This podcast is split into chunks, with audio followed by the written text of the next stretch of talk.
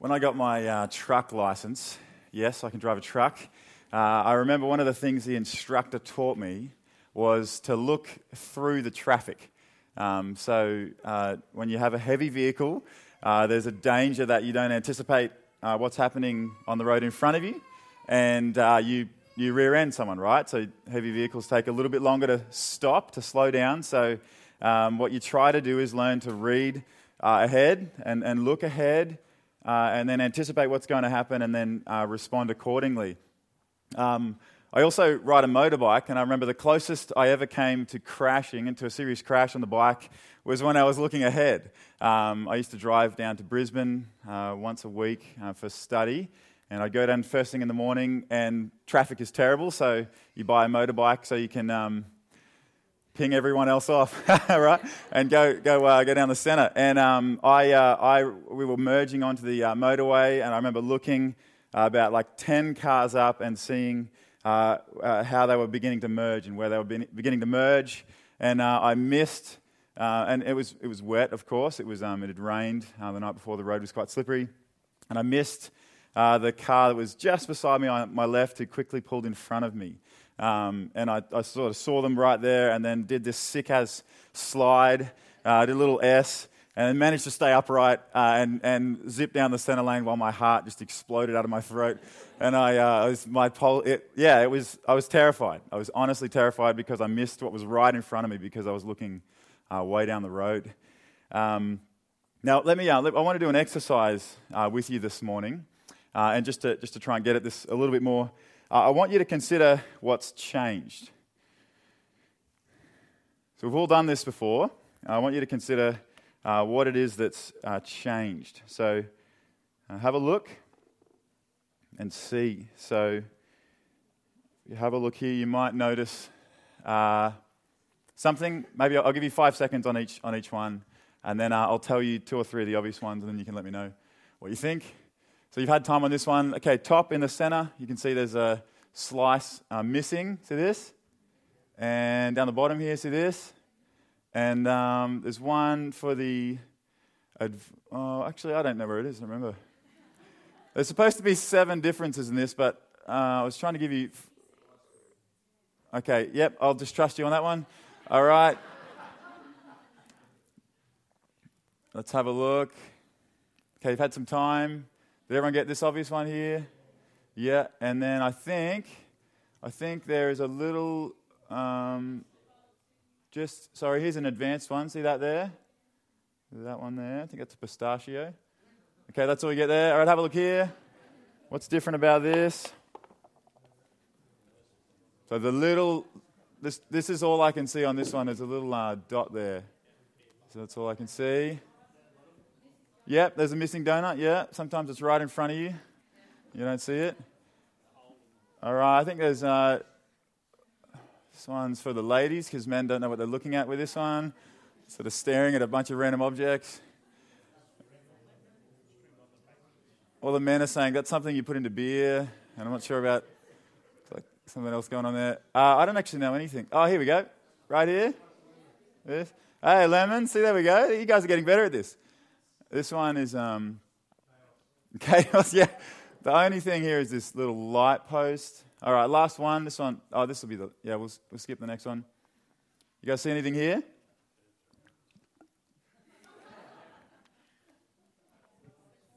Did everyone see the stem? Yeah, that's very good. I can hear you.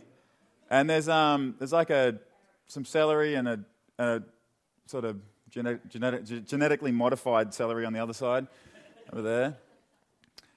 And this one's impossible, so we'll, um, we'll just skip this one. But um, I think the only thing I could see was a little grain of bread right here, and no grain of bread there. So this one's a joke. Uh, so, um, what, what changed? Well, what, what really changed uh, is that I don't wear glasses. And I, and I took one of my shoes off. All right, so I'm standing up here and I'm, I'm, uh, a few things have changed. And perhaps for most of you, they happened right in front of you, but you didn't notice. Right? This is, well, these are technically my glasses, but I don't wear them. They, they, I think they have like zero prescription and they make me tear whenever I wear them. So, uh, so anyway, but, but what, what changed, right? I asked you the question, what changed? And, uh, and that's probably a more significant change because um, nothing really actually changed on screen, did you? I just showed you some photos.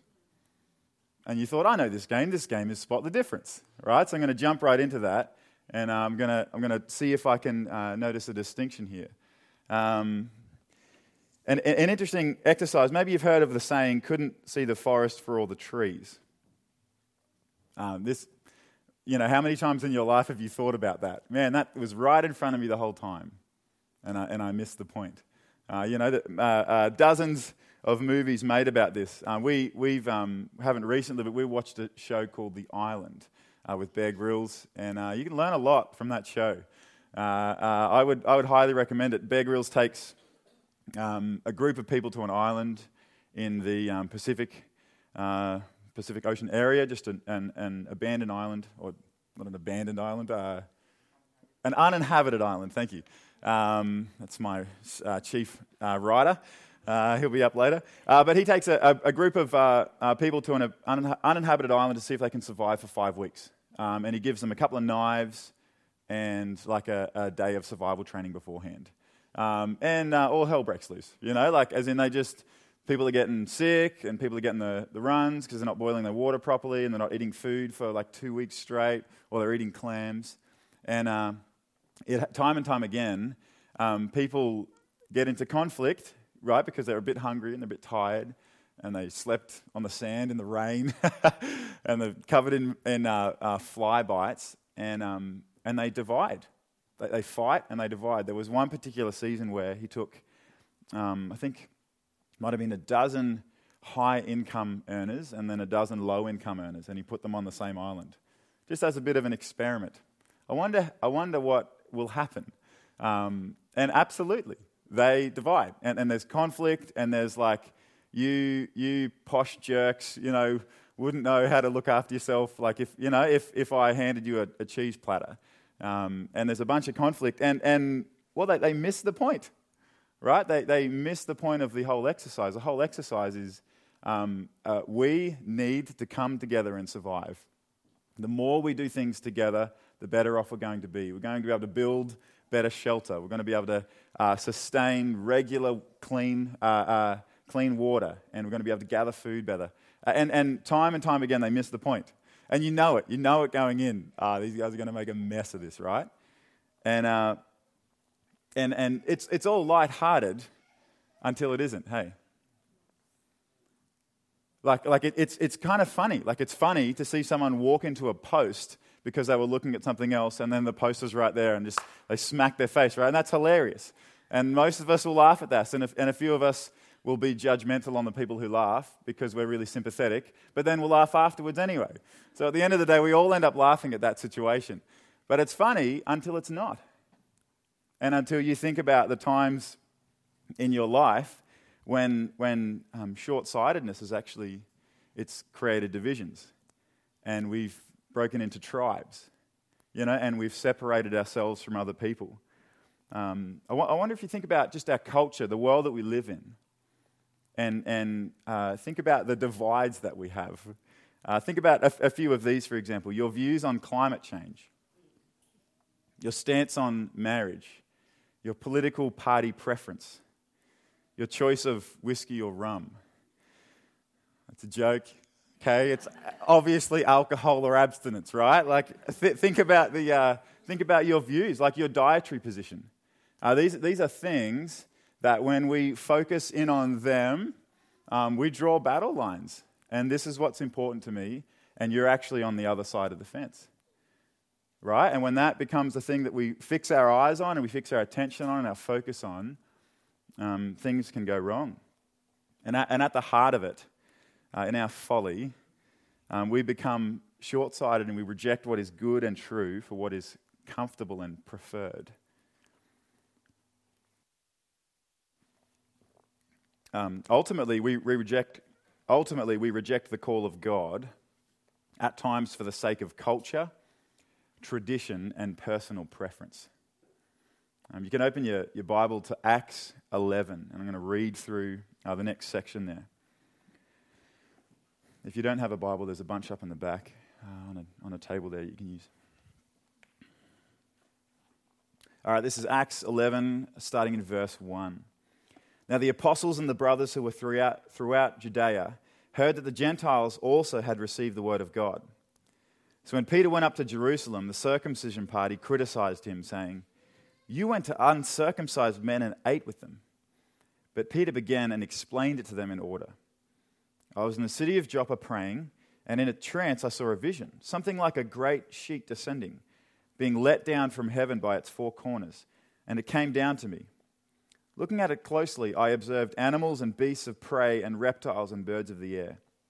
And I heard a voice saying to me, Rise, Peter, kill and eat. But I said, By no means, Lord, for nothing common or unclean has ever entered my mouth. But the voice answered a second time from heaven, What God has made clean, do not call common. This happened three times, and all was drawn up again into heaven. And behold, at that very moment, three men arrived at the house in which we were, sent to me from Caesarea. And the Spirit told me to go with them, making no distinction. These six brothers also accompanied me, and we entered the man's house. And he told us how he had seen the angel stand in his house and say, Send to Joppa and bring Simon, who is called Peter. He will declare to you a message by which you will be saved, you and all your household. And as I began to speak, the Holy Spirit fell on them just as on us at the beginning. And I remembered the word of the Lord and how he said, John baptized with water, but you will be baptized with the Holy Spirit. If then God gave the same gift to them as he gave to us when we believed in the Lord Jesus Christ, who was I that I could stand in God's way? When they heard these things, they fell silent, and they glorified God, saying, Then to the Gentiles also God has granted repentance that leads to life. Now, those who were scattered because of the persecution that arose over Stephen traveled as far as Phoenicia and Cyprus and Antioch, speaking the word to no one except Jews. But there were some of them, men of Cyprus and Cyrene, who on coming to Antioch spoke to the Hellenists also, preaching the Lord Jesus. And the hand of the Lord was with them, and a great number who believed turned to the Lord. The report of this came to the ears of the church in Jerusalem, and they sent Barnabas to Antioch. When he came and saw the grace of God, he was glad. And he exhorted them all to remain faithful to the Lord with steadfast purpose, for he was a good man, full of the Holy Spirit and of faith. And a great many people were added to the Lord. So Barnabas went to Tarsus to look for Saul, and when he had found him, he brought him to Antioch. For a whole year they met with the church and taught a great many people. And in Antioch, the disciples were first called Christians. It's God's word to us today. Uh, let, me, let me just recap uh, a couple of things before we dive uh, into this particular passage in Acts. Um, uh, this, this should be well, a well worn path to us. The mission that God has been on uh, ever since the fall is the mission of restoring humanity to himself, right? So we see in the Old Testament, God chooses a family line, He chooses uh, a people for Himself and through, he chooses through them to bless the world. Listen to Genesis 12. And I will make of you, this is the call to Abram. This is Abraham, right? This is the, the, the father of the faith. And I will make of you a great nation, and I will bless you and make your name great, so that you will be a blessing. I will bless those who bless you, and him who dishonors you I will curse. And in you all the families of the earth shall be blessed. Right? So the story of the Bible is I'm going to use this family to reach the world. Right? I'm going to call a family unto myself and I'm going to, I'm going to draw them apart and I'm going to use them to extend my blessing to the world. And that's the story of the Old Testament. And Israel does a, fairly poor job of that, right? They, they, um, they, uh, they sort of start walking in God's ways and they follow Him and they're faithful and then they stuff up and they get um, things fall apart, right? And, and there's just a cycle that happens over and over again throughout the Old Testament. Um, and, that, and that's the storyline of the Bible. We need to remember that really clearly that the point was in the Old Testament, God is calling a family to, and, and He wants to use them to reach the world. That's the point. Um, and then we get into Acts, right? And, and Acts, even if we look at the, the picture throughout the book of Acts from the start um, at Pentecost uh, through to chapter 10 here, Acts up to this point has been the preparation for the same movement, right? The preparation for God's people going to the world. So remember the Feast of Pentecost? Um, I actually was fortunate enough to, to um, speak uh, a couple of months ago on, on a section in that as well. Um, what happened at Pentecost is it was a, an annual feast, and Jews uh, from all over sort of the known empire, they gathered in Jerusalem. So God's people who had once been scattered because of the exile, right? The exile uh, drove them apart, um, would come back together uh, during this annual feast, this Jewish uh, celebration, and, and the tribes of Israel came back together. And, uh, and the picture uh, in Pentecost is a reunifying of God's people around Christ, right? That, that they, they, they're scattered and they're separated, and God's people come back together, and the Spirit is poured out on them. And, and, and then, uh, and then we'll, we'll get to what happens next in a second. But, um, uh, well, we'll get to it now actually. Stephen's persecution scatters them again, right? So in chapter 8, um, or, or, just before chapter 8, Stephen gets persecuted, and, uh, and his persecution drives the Jews back out, right? So they come in, they receive the Spirit, they hear the good news of Christ. Christ is the, the uh, long awaited Messiah, Christ is the one who will deliver you and then persecution comes and they get scattered back out. Um, and, and, Acts 8.1 uh, says that they're scattered, uh, they were in Jerusalem, but they're scattered to Ju- Judea and Samaria. So where do you remember those two regions from? Judea and Samaria. What, what's the, what, what, like what is that supposed to trigger in your mind? Um, well, that's the Great Commission, right? If you, if you remember the words of Christ to the disciples, um, what, what are the three sort of categories or regions that he gives them? You'll be uh, my witnesses in Jerusalem, in Judea and Samaria, and to the ends of the earth. And, and what, what is he saying there? He's saying the same thing that uh, God has been doing for all of history, right? He's saying the same thing that God's been doing all along. I'm going to choose for myself a people that I'm going to use to bless the world. Right? And that's the movement at the, at the, in the start of Acts. It happens in Jerusalem, in, in, the, in God's holy place, right? In, in God's holy land. It extends to Judea and Samaria, north and south. And then persecution uh, happens. And it's just like we're about to bust out. We're about to bust out uh, of these regions.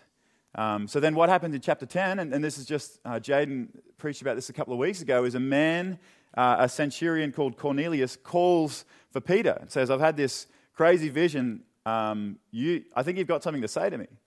Um, and Peter has a crazy vision too, and they're like, wow, that something's going on here. And, and Peter shares the gospel with him, uh, and, uh, and he and his household are saved.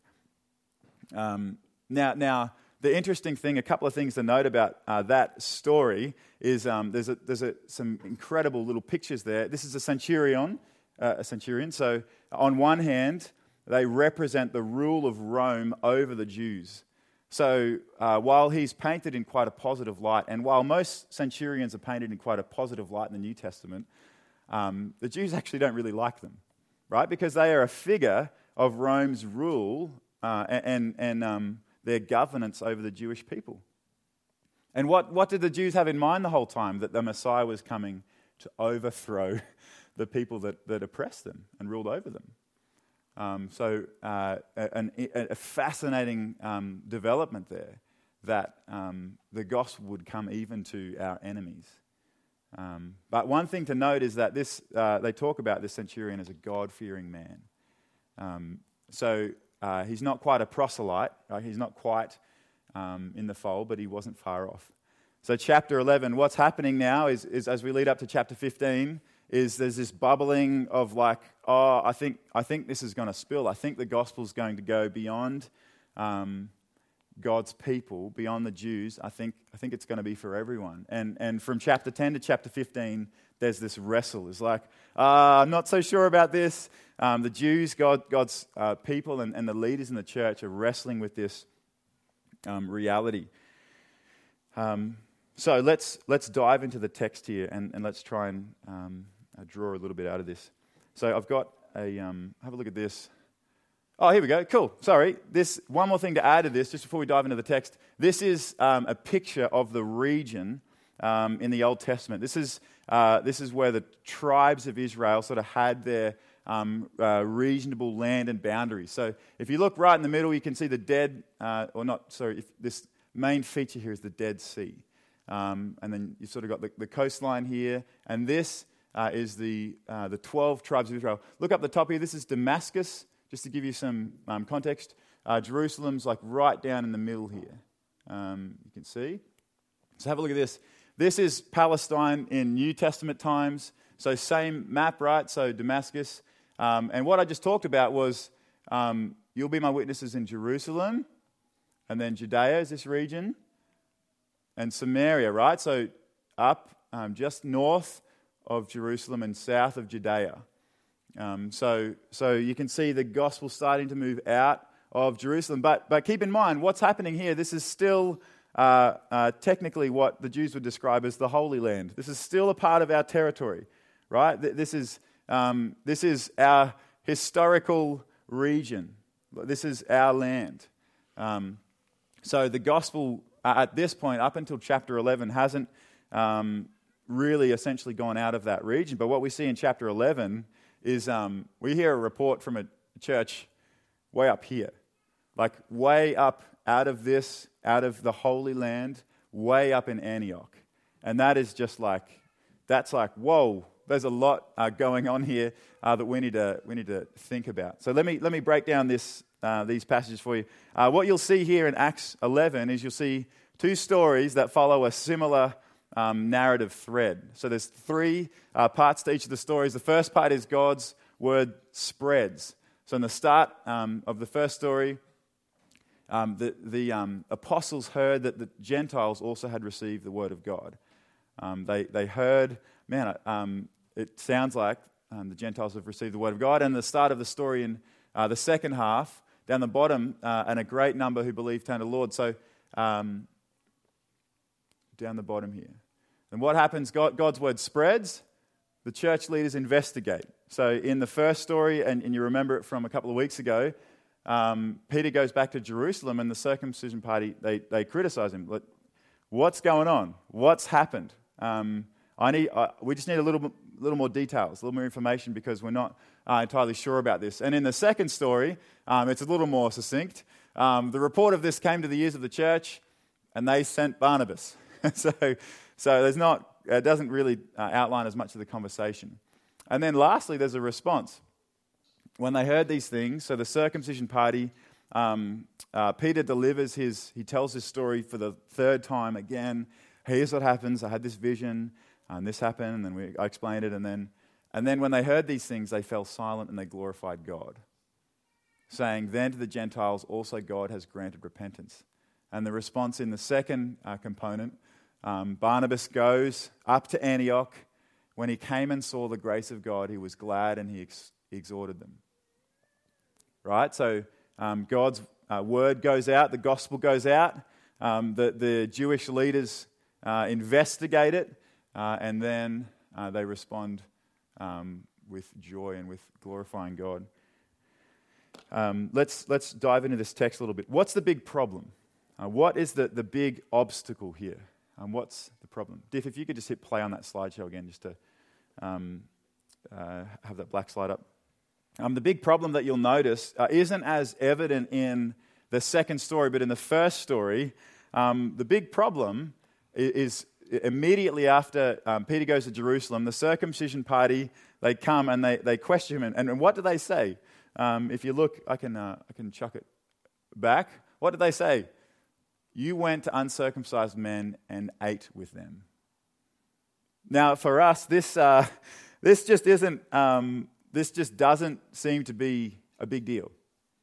Um, okay, you ate with them. Good, like, good man. So, like, it seems like a really kind thing to do. You had, you had a meal with someone, probably had some, some conversation. Uh, maybe, may, I mean, maybe you even shouted them. Like, good on you, man. Like, that's great. Um, now, but the accusation that, that is um, uh, lodged against Peter here was that um, the, primary, the primary problem wasn't his preaching to Gentiles, but his eating with them. Um, eating with someone was a mark of acceptance and fellowship. You can't just go and eat with a Gentile because that would be saying that you accept them. and that you are willing to fellowship with them.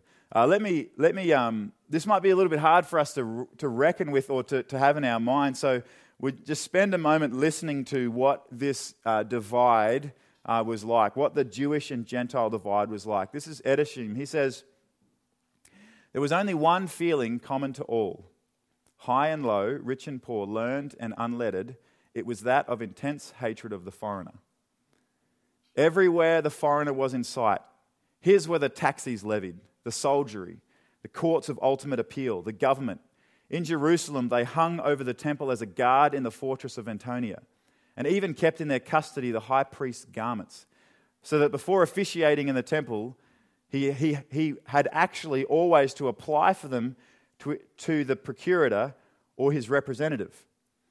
They were only just more tolerable as being downright heathens than the Herodians, who mingled Judaism with heathenism and having sprung from foreign slaves, had arrogated to themselves the kingdom of the Maccabees. Listen to this. It was readily understood that every contact with heathenism and all aid to its rites should have been forbidden, and that in social intercourse, any Levitical defilement arising from the use of what was common or unclean was avoided. Um, and, and here's a couple of examples of that. It was unlawful for Jewish workmen to assist in anything that might be subservient either to heathen worship or heathen rule, including in the latter, the erection of courthouses and similar buildings. You, you can't associate with them. You can't support them by helping them build a courthouse. Are you crazy? But the separation went much beyond what ordinary minds might be prepared for. Milk drawn from a cow by heathen hands Bread and oil prepared by them might indeed be sold to strangers, but not used by Israelites. No pious Jew would, of course, have sat down at the table of a Gentile. If a heathen were invited to a Jewish house, he might not be left alone in the room, else every article of food or drink on the table was hence, henceforth to be regarded as unclean. If cooking utensils were, were brought of them, they had to be purified by fire or by water knives to be ground anew, spits to be made red hot before use. It was not lawful to let either house or field, nor to sell cattle to a heathen. Any article, however distantly connected with heathenism, was to be destroyed. You, can you see the significance of this divide? Like to, to the modern church, it's just like, what's the, what's the big deal, man? Like, we've got, we've got the New Testament, we've got the letters of Paul, and we're just like, I mean, can we, can we move past it? Like, are we good? Like, that was back then. But to, to, to the, the early church, this is a tremendous issue. It's a really, really big deal. And, and, it, and it's really hard, uh, or, or, or, it's just hard for them to wrestle with that reality. And that's what's happening in Acts. Uh, sort of up here, uh, up until the council in Jerusalem in Acts 15, they're wrestling with this reality um, of what it means uh, uh for the gospel to go out. So when, when you take a step back, you can see how the Jews had the temptation to reject God for their own traditions, their culture, and their personal preference. Um, yes, yes, God gave his people um, uh, uh, rules uh, and, and, and rules for sacrifice and cleanliness rituals, um, but you have to remember the purpose, don't you?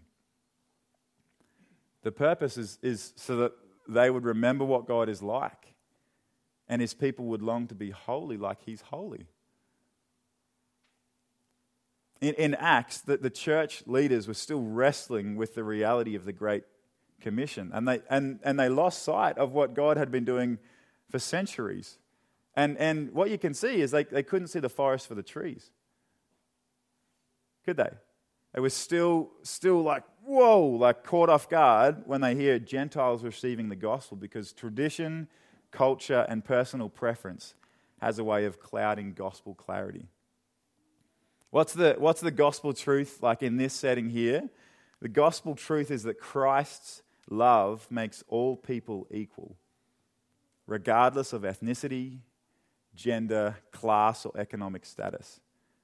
Um, that the gospel that was so, um, so confronting to these people was that the gospel creates new people who serve a new king and they live in a new kind of family. And that just, that just steamrolled right over the top of all of these traditions and practices that they'd, uh, been following for, for uh, centuries. Um, the big picture um, was that God is building his church, and, and he wants to use his church as a means of reaching the world. Um, so, where's the challenge for us in this? Where's, where's the challenge uh, for us? We, we know these, like, we know the New Testament reality, right? Like, you might even be um, jumping to passages where Paul talks about um, uh, uh, Ephesians 2, right? Um, that he might create in himself one new man in the place of the two. In place of the Jews and the Gentiles, Christ has broken down the dividing wall and he's reconciled us, right? You might be jumping straight to that, but I wonder if, you, if you're just thinking about for yourself, what, what, what do we um, draw from this? What do we draw from this um, tension here? Um, we miss the point when we make our faith about our tradition, our culture, and our preferences. Now, ask yourself the question which takes precedence? Right? Which takes precedence? The, the gospel going out or the cultural norms that exist around what you can and can't say to an associate or an acquaintance? What takes precedence there for you? Well, you can't say that. Uh, we don't, nah, we don't, no, we don't talk like that around here. Right? Really? What, what, takes, what takes priority for you? The gospel going out or your, your like uh, uh, cultural norms that you have in your mind about how you should talk to other people and, and, and how you should sort of play it safe conversationally and you've just got to just got to sort of keep an eye out what takes precedence there? What, what takes precedence? The gospel going out or the cultural norms of having a four bed, two bath, five door V8, two week, six digit lifestyle? Like, what, what's, what's the priority in your mind? What's more important? Like the cultural uh, uh, expectation there or the gospel of Christ going out? What takes precedence? The gospel going out or how you feel on a given Sunday due to your preferences about what a service should look like? What's the priority? Like, what's more important to you at the moment? The gospel going out or, or, your, or your family traditions that don't allow room for a bigger church family? What's more important?